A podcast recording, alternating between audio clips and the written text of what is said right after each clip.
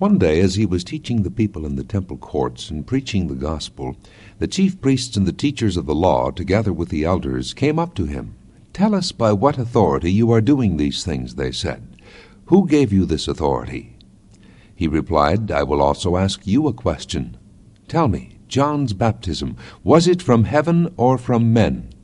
And they discussed it among themselves and said, If we say from heaven, he will ask, Why didn't you believe him? But if we say from men, all the people will stone us, because they are persuaded that John was a prophet. So they answered, We don't know where it was from. Jesus said, Neither will I tell you by what authority I am doing these things. The text that uh, we read is an interchange between Jesus and some of the leaders in Israel in Luke chapter 20, verse 1 through 8. Now, they had asked a question. They, they came to Jesus and asked him, uh, by what authority are you, doing these things? And what they were asking was, uh, who gave you the right to say what you're saying, to do what you're doing, and uh, to behave in the, in the manner that you're behaving? And of course, Jesus was starting a revolution, basically. He was teaching things that they had not comprehended. They had been taught before, but they had not comprehended them. And he was making straight the uh, issues that they had made crooked in the in the past, and he was introducing the the love of his father and and the things in his different teachings that uh, helped individuals understand that there was going to be a major change coming in this world, and it was. After Jesus died on the cross, rose again, uh, and a, a uh, fundamental change took place in the world. But when they asked him that question, they said, By what authority are you doing these things? Jesus countered that question with one of his own. He said, I'll ask you a question. If you'll answer me, I'll answer you, which was fair. He said, The baptism of John, was it from man or God? And they said, Well, they thought about it and they said, Well, if we say it's from man, or from God, I think they started out, if we, if we say it's from God, he'll ask, why, why didn't you believe him? And if we say it's from man, we fear the people because all people all the multitudes believed that John was a prophet. So they said, We can't answer. And he said, Neither will I. So there was a stalemate. Now, the, the thing that is interesting is baptism from God or man.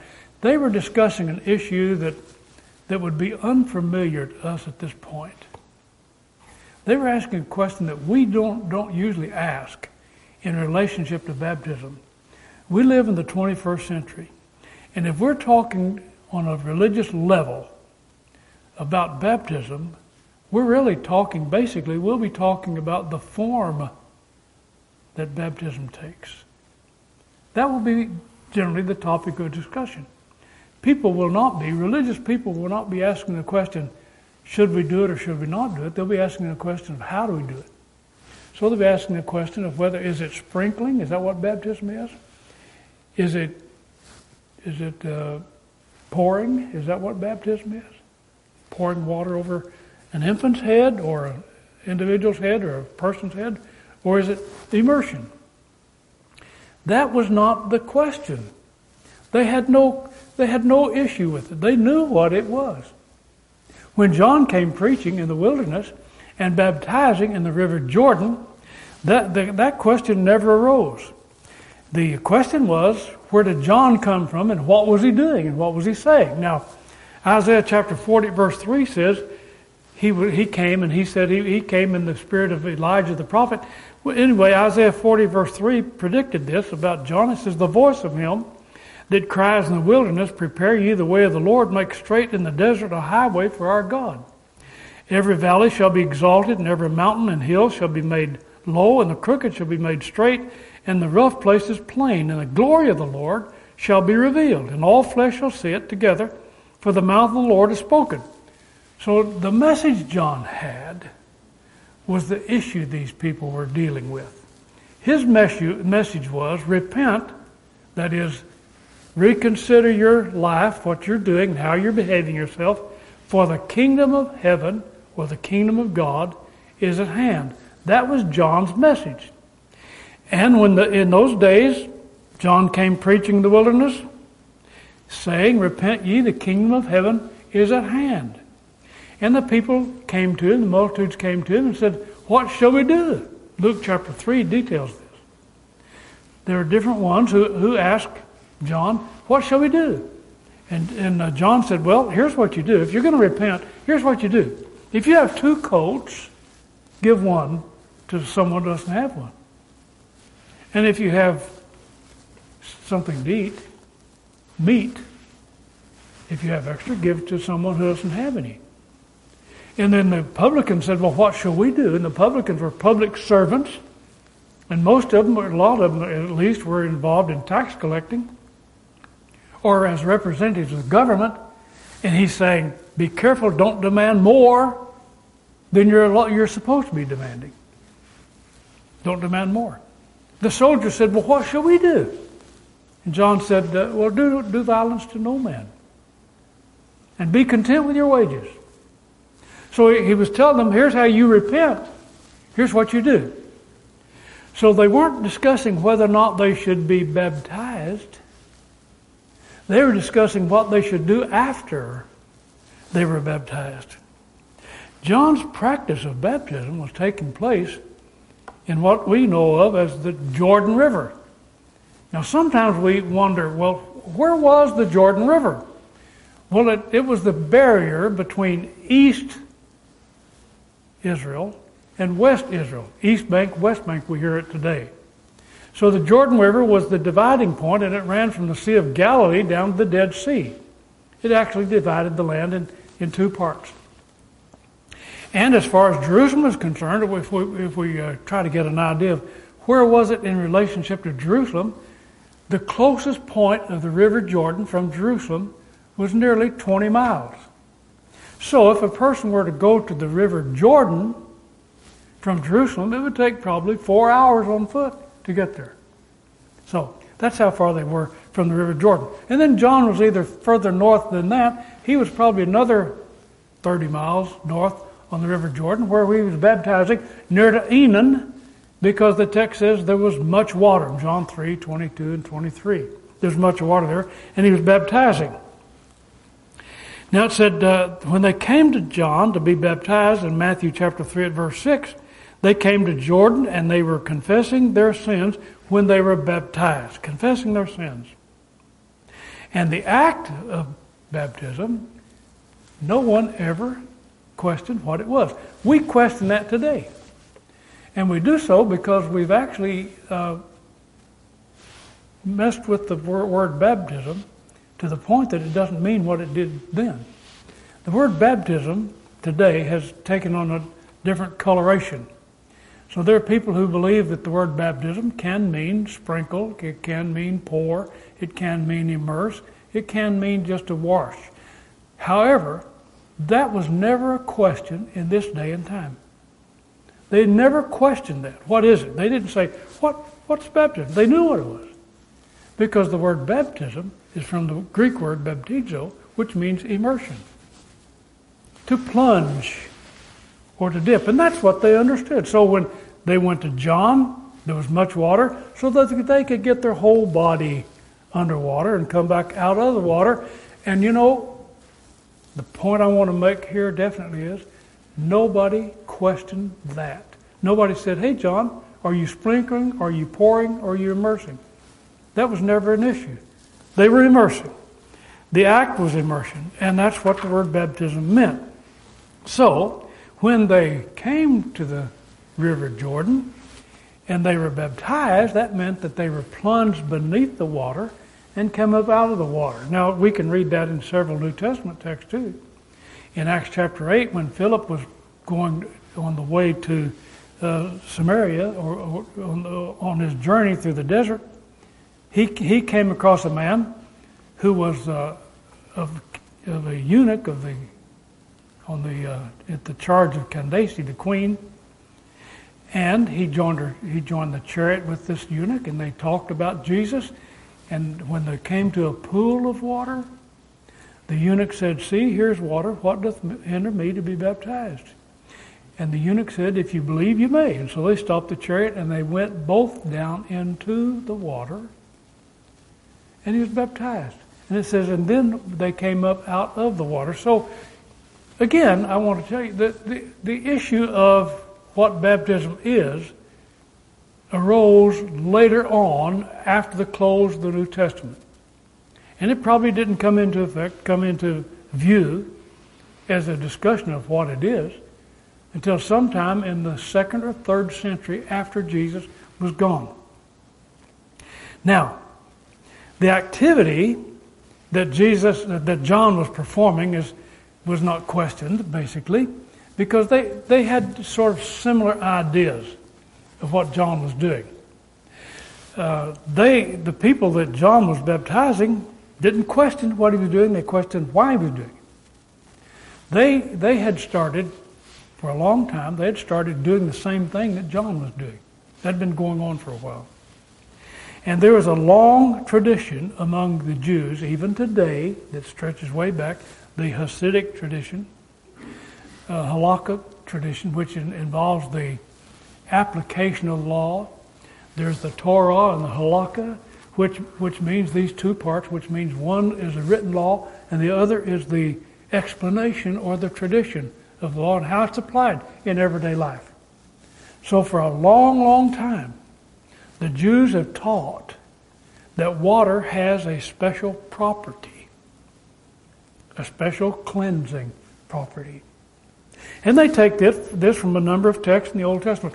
But the main text they take it from is in Jeremiah chapter 17 and verse 13. And that text says that uh, the Lord is the fountain of living waters. So from that they assume that flowing water cleanses an individual before God, somehow cleanses that individual. There's a, there's a process of purification going on.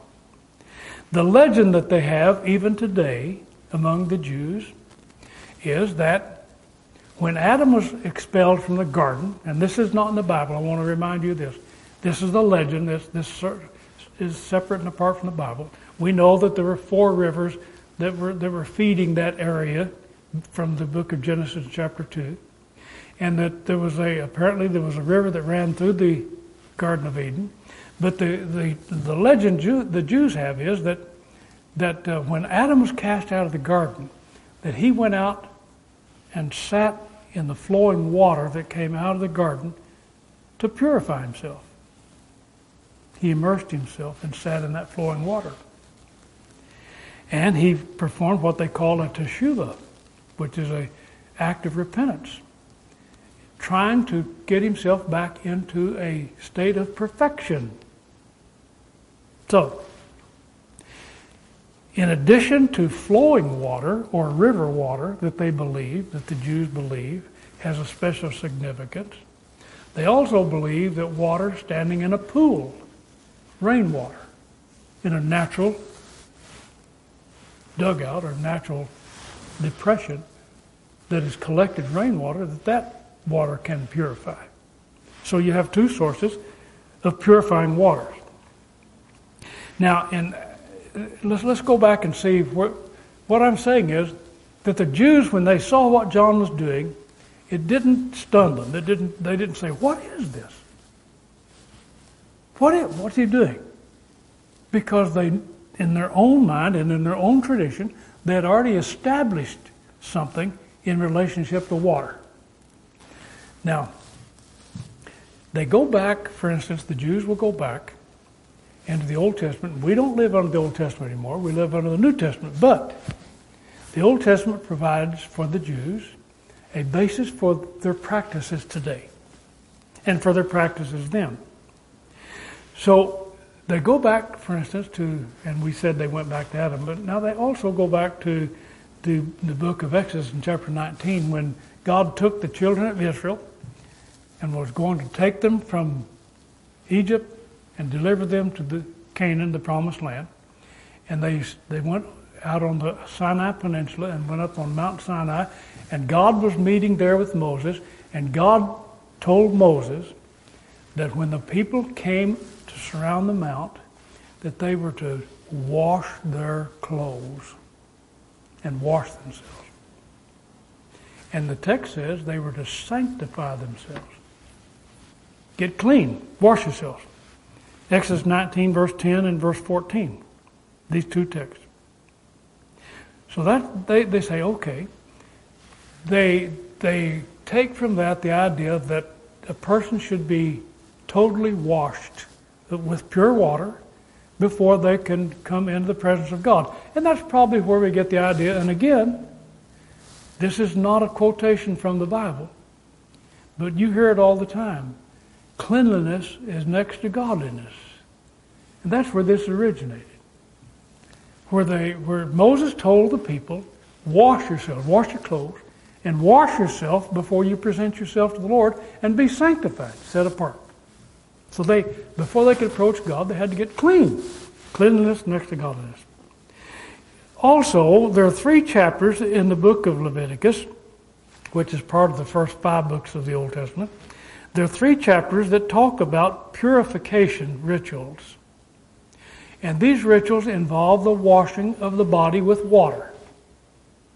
Chapter uh, 14, 15, and 16 of Leviticus, and of course, we, we uh, read in this in chapter 16 in particular about the cleansing of priests who were supposed to be ceremonially clean before they served before the temple. And in chapter 15, verse 23, the text says that they were to wash themselves with flowing water. So you can see when the Jewish scholars are looking back at these texts, they're saying, well, what kind of water are we looking at that people wash themselves with? And when they run across a text like this, or a text like Jeremiah 17:13 that talks about God being the fountain of living waters, this text says they were to wash themselves with flowing water. That you begin to get the idea that, that then they look at it and they say, okay, then we need some way to wash people with a certain type of water. A certain type of water. In addition to, and uh, by the way, they, they cleanse themselves in a different, several different ways. They were to wash their clothes. For instance, a leper in chapter 14. A leper, once he offered all the sacrifices and he was cleansed from his leprosy, he was to destroy the clothes, basically, that he had. And then he was to wash himself and cleanse himself with water. And then he would be purified. And the same took place of a person who came to offer certain sacrifices. They the, uh, the, the uh, observance of Yom Kippur and, and high days in the Jewish religion involve individuals, Day of Atonement and so forth, which is Yom Kippur, they were to wash themselves or bathe themselves before they offered their sacrifices. Now, they also have adopted, and we saw this in the New Testament, they also adopted the, uh, the ceremony of washing of eating utensils. Now that came from an incident that took place in Numbers chapter 31 when Israel, under Moses, defeated the Midianite nation. And when they did, Moses gave the people a commandment to do this. This is found in verse 21 through 24. Eleazar the priest was the one who issued the instructions. He said, Now, we want to take all of the vessels that can be burned with fire, metal vessels, gold and silver and iron and tin, and pass all these through the fire and cleanse them. These were vessels from the Midianites, that nation, to cleanse them. Pass them all through the fire. He, he didn't talk about pottery. He didn't talk about anything that was porous. Things that were metal, pass them through the fire, and then wash them. Thoroughly wash them. Now, if you remember your New Testament, you remember that in Mark chapter 7, verse 4 through 8, Jesus remarked on this passage, that this practice that they had going on, when he said that they had gotten themselves involved in the washing of pots and pans and cleansing them. And the word washing in Mark chapter 7, verse 24 through 28 is the word baptism. They were baptizing their pots and pans, cleansing them, and also washing themselves, baptizing themselves after they came from the market. So they went to the marketplace, and when they came out of the marketplace, they were to baptize themselves or wash themselves before they could be cleansed. So the baptism in the background of baptism in John's environment was not unique. Nobody asked the question, what form of baptism are you using? Because they understood that the word baptism meant an immersion, a dipping and a coming back out of the immersion. Now, you, you have to ask yourself the question, I ask myself the question, where did they do this? Where did they, where did they immerse themselves ceremonially before they went through a ritual? And we're told that the Hasidic Jews have traditionally, from the time of the Hasmonean Empire, have traditionally immersed themselves ceremonially to cleanse themselves before the Sabbath day, before a high day, before a sacrifice, or after they have touched something unclean. That they have they practiced what John was was telling them, was doing with those in the River Jordan. They were immersing them, baptizing them. The Savitic, the uh, the Hasmonean Empire lasted, or the period lasted from about 80 years, and it started at one, about 160 before Christ, 160 years before Christ. And that's when they began the practice of what we call, and what John called, baptism. Instead of just washing the body, like, let's say, standing in a, uh, under a shower head or standing uh, in a private room and using a sponge bath and, or sitting in a bowl that was that was manufactured, they, they were practicing what John was preaching. And so they, when John preached it, they didn't question it. They knew what it was. They'd been practicing this. It was, to them, it was a purely spiritual ritual because when they went into the water, they knew it wasn't the water necessarily, but it was why they were doing it. Now, what's interesting is that during the Hasmonean period, 160 years before Christ, they, the, uh, the mikvah came into being. Now, mikvah, according to Jewish legend and tradition, was a pool, pool of water. Now, the pool of water was in the ground. It was, it was carved out of the ground, formed out of the ground.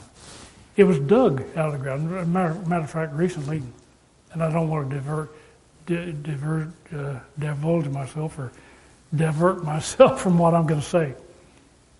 There was one discovered recently under a house in Jerusalem. But anyway, they dug these mikvahs in the rock, and then they plastered them and tiled them so that they were uh, able to hold the water. And then they were filled, these mikvahs had steps down into them, and I'll show you one in a minute. They were filled with about what they called 40 seah of water, or approximately 200 gallons of water, so that an individual could go down into the water completely, be immersed, and come back out of the water. That's called a mikvah. The person being immersed, however, before they went into the mikvah, totally washed themselves and cleansed themselves, bathed themselves, so that when they went into the mikvah, they were already physically clean. So they weren't going in for a bath like in a spa, they were going in as a ritual that signified something else. They were generally totally nude when they went into that. Now, you can understand that when John was baptized in the River Jordan, in all likelihood, they were not, these people were probably not nude because he was not performing a Jewish ritual. He was saying, Get ready, the kingdom of God is at hand. Be baptized, immerse yourself under repentance. Get ready. So he was preparing something, preparing them for something that's going to happen. And he was saying, change your, change your direction of course, regret what you've been doing and determine you're going to do something else now prepare yourself for the coming of the kingdom. So, in all likelihood, when John was baptizing, he was not baptizing nude people. But the mikvahs always involved individuals who were totally, completely disrobed. And when they came out of the immersion, complete immersion, on the other side, they were given clean clothes. It involved, it had to involve some privacy. And it was a, it was the, the pool had to be filled with fresh water. Filled with water either from the rain, snow or ice melting, or from flowing water. They could not, and sometimes they did allow the, the uh, spring fed mikvah, but most of the time, and we'll show you what a mikvah looks like so we get some idea of it. These are, these are ancient mikvahs. See, they're hewn out of rock, and you can see the steps going down. The buildings that were on top of them are gone. These were not open air buildings. These, these were these were not open air pools. They were there were buildings on top of these, and there have been literally thousands of these discovered from that time. Thousands of these. Now, the uh, the water re- required was to be collected in a system of delivering water so that it was not contaminated. So rainwater was, was, was brought in through a, through a conduit system or through a trough system, and it was delivered into that particular pool. Now they knew, and as we know, that sometimes there's not enough rainwater to fill a barrel. Sometimes the rain doesn't it doesn't go that long, so the the uh, water can evaporate. So they had a secondary pool in addition to this, in which they could put they could carry water in in pots and uh, large vessels and fill that up. And there was a two-inch pipe. There is now it's it's all delineated and it's all described in the uh, in the Halakha, the Jewish traditional de- definition. It's all described that there there is a a uh, two inch diameter pipe going between the two pools. So the one is water that you can carry in, that is not water that can cleanse you necessarily. The other is the water that's from natural sources, which is the one you go down into, or they went out into.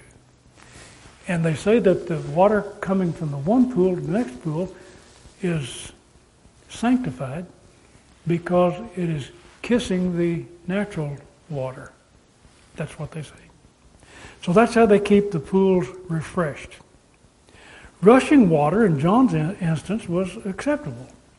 But for privacy and convenience, a river was not a common choice of, a, of, a, of a, an immersion or of that ritual. So the Jews had to contrive some other form of going through the cleansing ritual other than a natural pool or a spring or rushing river. So they contrived the, what is called a mikvah. They consider, at that time, they considered at that time that the mikvah was more important than the synagogue that was built over it. So when they built their synagogues, they built the mikvah first and then the synagogue later. And they said if they did not have enough money to build a synagogue, they still needed to build the mikvah. And if they didn't have enough from the synagogue funds, that they could sell the scrolls, the, the uh, scrolls of the Bible, in order to finance the mikvah. So it was that important to them to have that place where people could walk down into the water completely immersed and come back out of it. Now, there are several things that, that uh, come, come into mind here, and, and that is that it, it was a purification ritual. Now, if a person came in contact with the dead, what could they do? Well, if their teaching was right, and if, if, they were following the Old Testament, they could wash that individual, cleanse that individual, but their, their concept was that the only way they could cleanse that individual was to get them into touch with pure water, natural water. So just bathing someone in a bowl, out of a bowl, sponge bathing is what we call it, was not acceptable. So how are they going to be able to, to purify themselves before they had their prayers, before they celebrated a holy day, after they were cleansed from leprosy or from touching an unclean body or having something unclean come upon them. And sometimes the sexual activity between two individuals involved the, the necessity for cleansing. And so the woman had to be purified after childbirth, for instance, and the man had to be purified if he, if he uh, did not conduct himself properly in their sexual concourse. So they had to have some place where were they going to bathe, ritually bathe the individual that needed to be cleansed. The answer was the mikveh. That's where they did it. The, uh, the, fellow by the, by the name of Rikva Slonim in his introduction to his book, Introduction to Total Immersion, he said the mikvah is the touchstone of Jewish life and the portal of the Jewish future. It's the only way the Jew can pass from this life into the next. Okay. He's talking about baptism, what we call baptism, immersion. In addition to the cleansing processes, there was also the beginning of a new life through the proselyte. So when a person wanted to convert to Judaism, they were taught Judaism, and then they were told that they had to go through a purification process, and that involved total immersion. That involved them laying their clothes aside and I want to tell you just how detailed this was. They had to leave their clothing aside. They had to bathe themselves completely. They had to take off, if it was a woman or a man, they had to take off all fingernail polish. Had to rid themselves of all perfumes. They had to take all the braiding out of their hair.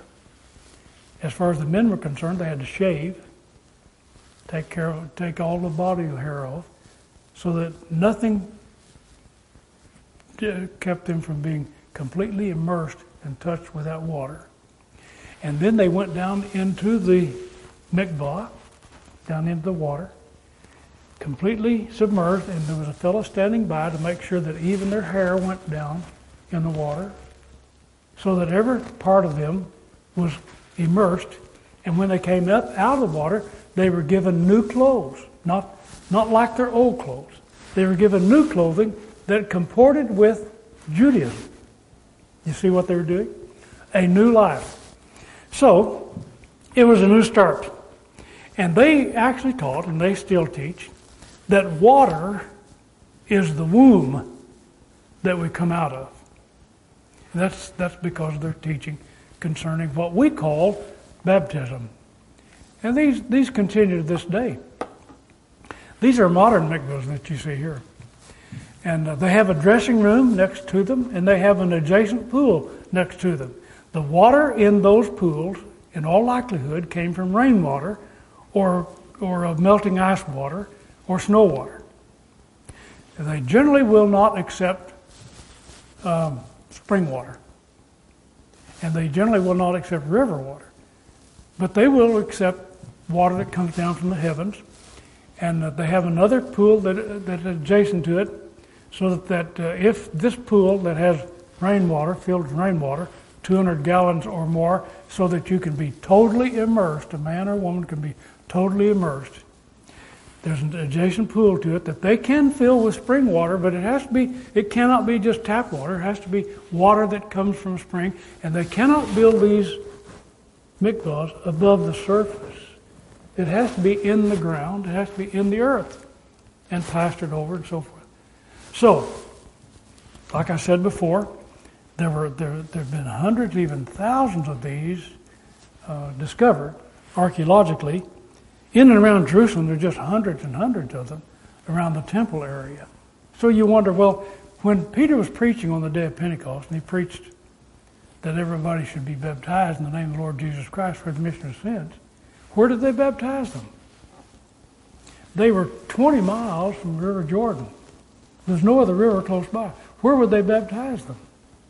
Some think Herod had built a couple of pools, large pools, to accommodate the visitors to Jerusalem who came for the holy days who had to be purified before they could go through the rituals. Where did they do this? And the answer is every synagogue in Jerusalem had a mikvah beneath it. We call ours baptistries, and we put them up. It doesn't make any difference where we have them. We can put them above the level of the floor, we can put them beneath the floor, we can put them in the ground. But we don't have that same concept that the water has some sort of cleansing power to it, which they did. They felt that the water was, was necessary and it had to be purified, and that the person involved in it had to make sure that that water came from the proper source. So they still have what is called a, a mikvah today, and it's, it's uh, gaining a lot of popularity, basically. But now then, that's what was going on. So when John came on the scene, and he was baptizing the River Jordan, the people were not necessarily concerned about what he was doing or how he was doing it, but they were concerned about what he was saying. What did it mean? And John was preaching repentance. The coming of the kingdom of God is at hand. It's coming. You need to get ready for it. They weren't saying, hey, John, what is this thing called baptism? That didn't even occur to them because they'd been practicing it for over a hundred years. And they had hundreds of these. As a matter of fact, some think thousands of them in that area of mikvahs where this same ritual sort of a thing was going on. People understood this had to be done. Now, they did not discuss the mode, what we would call the mode of baptism sprinkling, pouring, or immersion. That was never discussed. It was a given. They all understood it meant immersion. When a person baptized, they go down into the water completely and come up out of the water. That's what was they, they never they never discussed that. What they discussed was what does it mean? And so in John chapter 3 and verse 25 it says that some of the disciples of John were discussing with the Pharisees the business of the subject of purification. They were talking about not what not what what you're doing, but what does it mean. So they were talking to John's disciples about the subject of never talking about baptism. They were talking about the subject of purification. How are you purified? Okay. Now I think when we when we get this in mind and we know what's going on, that gives us an idea of what some of the things that Jesus was teaching. For instance, I'm going to read a text in John chapter 3 and see if you can't put all this together and see what, what was going on in the mind of this, this teacher in Israel. It says there was a man of, of the Pharisees, John chapter 3 at verse 1, named Nicodemus, a ruler of the Jews. The same came to Jesus by night and said unto him, Rabbi, we know that you're a teacher come from God, for no man can do these things that you do except God be with him. Jesus answered and said unto him, Verily, verily, I say unto you, except a man be born again, he cannot see the kingdom of God. So he's saying you have to start all over again. Now, as far as the Jews were concerned, the only people that had to start all over again were the Gentiles. They didn't have to start all over again, but the Gentiles did. And then Nicodemus said unto him, How can a man be born when he is old? Can he enter the second time into his mother's womb and be born? Remember, that the Jews hold that water, natural water, is the womb of man's beginnings. That's where he starts. Can he enter the second time in his mother's womb be born? Jesus answered, Verily, verily, I say unto you, except a man be born of water and of the Spirit, he cannot enter the kingdom of God. So he's combining two elements. He's saying it has to be water. They understood water. And of the Spirit, that meant that he had to have something within himself something in his own soul, in his own being, that had to be born again. And then he said, That which is born of flesh is flesh. So he says, I'm not talking about natural birth, but that which is born of the Spirit is spirit. Marvel not that I said unto you, You must be born again. The wind blows where it lists, and you hear the sound thereof, but you can't tell where it came from, and whither it goes, so is everyone that is born of the Spirit. Nicodemus answered and said unto him, How can these things be? Now listen to what Jesus says. He said, Are you a master of Israel and you don't know these things? Wasn't he familiar with the, with the concept of purification through the mikvah and the way they were immersing people and the Gentiles were becoming Jews, coming up out of the water and starting all over again. So he's saying, he's saying, Nicodemus, where have you been? Don't you understand these? These are things you've been practicing. The concept you've been practicing of purification. He said, Are you a master of Israel? And you don't understand that. Now, Jesus taught and preached baptism. When he, when he uh, rose from the dead, and before he went back to heaven, he took his disciples aside, his apostles, 12, 11 at that time because of Judas, and he said, Go ye into all the world and preach the gospel to every creature. He that believes and is baptized shall be saved. He that believes not shall be damned. And he said, Go therefore and teach all nations, Matthew chapter 28, baptizing them in the name of the Father, Son, and the Holy Spirit. So he's telling them, Go immerse these people, immerse them. What happens when they're immersed? It's the gospel message that Peter preached in Acts chapter 2, verse 38, when they said, Men and brethren, what shall we do? And he said, Repent and be baptized, every one of you, in the name of the Lord Jesus Christ, for the remission of your sins. Now, the question that would jump into my mind at that point is 2,000 people.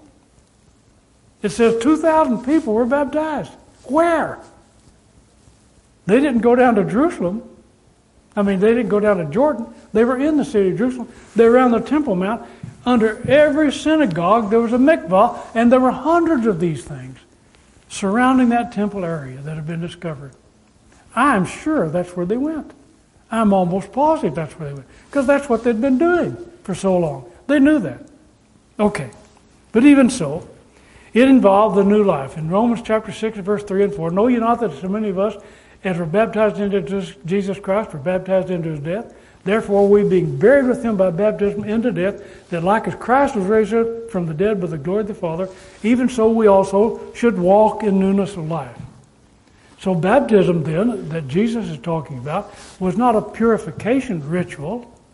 It was a starting point, it was the launching point from whence we start our new life. And we didn't, we didn't have to go into waters of baptism totally nude and washed all over from all the filth of flesh. We didn't have to do that because Peter said, baptism is not the putting away the filth of the flesh, but the answer of a pure conscience toward God. 1 Peter 3.21. When you're baptized into Christ, you're not, you don't have to cleanse yourself, put off your old clothes, and go into the water nude. Make sure that you don't have any jewelry on or no, nothing attached in your hair, and, and not even having your hair braided or being shaved all over. You don't have to do that. Because what happens is, Jesus says, You're being buried with me in baptism, so you can rise to walk in newness of life with me. It is our starting point. And it is our point where we, as, our, as individuals, our souls are being changed from old to new. Our hearts are being changed. And that's what Romans 10:22 says, having our hearts sprinkled from an evil conscience and our bodies washed with pure water. Now, what it comes down to is this Do we say, Yes, Lord, we'll do that? Or do we argue about what form does it take? Nobody has argued the form that it took until later on men came along and injected their bias and their opinions and their prejudices and their traditions says, well, baptism may or may not be this or that or something else. It was never in doubt what it was. It was a total immersion, going down into water and coming up out of the water. It was always that. Never anything except that. But in Luke chapter 7, verse 29 and 30, this is the one I want to read. When they asked the question, they were this, this question they were asking of Jesus, uh, they, they, didn't want to bring up the idea of baptism, but Jesus brought the, brought the, brought the subject up. And uh, he, he asked the question, is it from man or is it from God? And they said, well, if we say it's from God, then he'll ask us, why, why didn't we believe?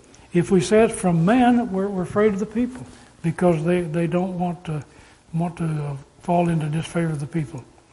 But in Luke chapter 7 at verse 28, Jesus is saying this to some people. He said, For this I say unto you, among those that are born of women, there is not a greater prophet than John the Baptist. But he that is least in the kingdom of God is greater than he. And all the people that heard him and the publicans justified God being baptized. They all were baptized because they believed what he said. But the Pharisees and lawyers rejected the counsel of God against themselves, being not baptized of him. If you haven't been baptized into Jesus Christ, don't find yourself in the position of rejecting God's counsel against yourself. And if you ask me, what is it? It's the same thing today that it was then. It's a total immersion. You go down into the water with your faith in your heart in Jesus Christ, that He is the Son of God. And you leave all of your old life behind. You're not going to get a new change of clothes. Bring the same clothes you've got and wear the same clothes home. What's going to happen is you're going to be cleansed in your heart when you come up out of the waters of baptism. God help you make that decision.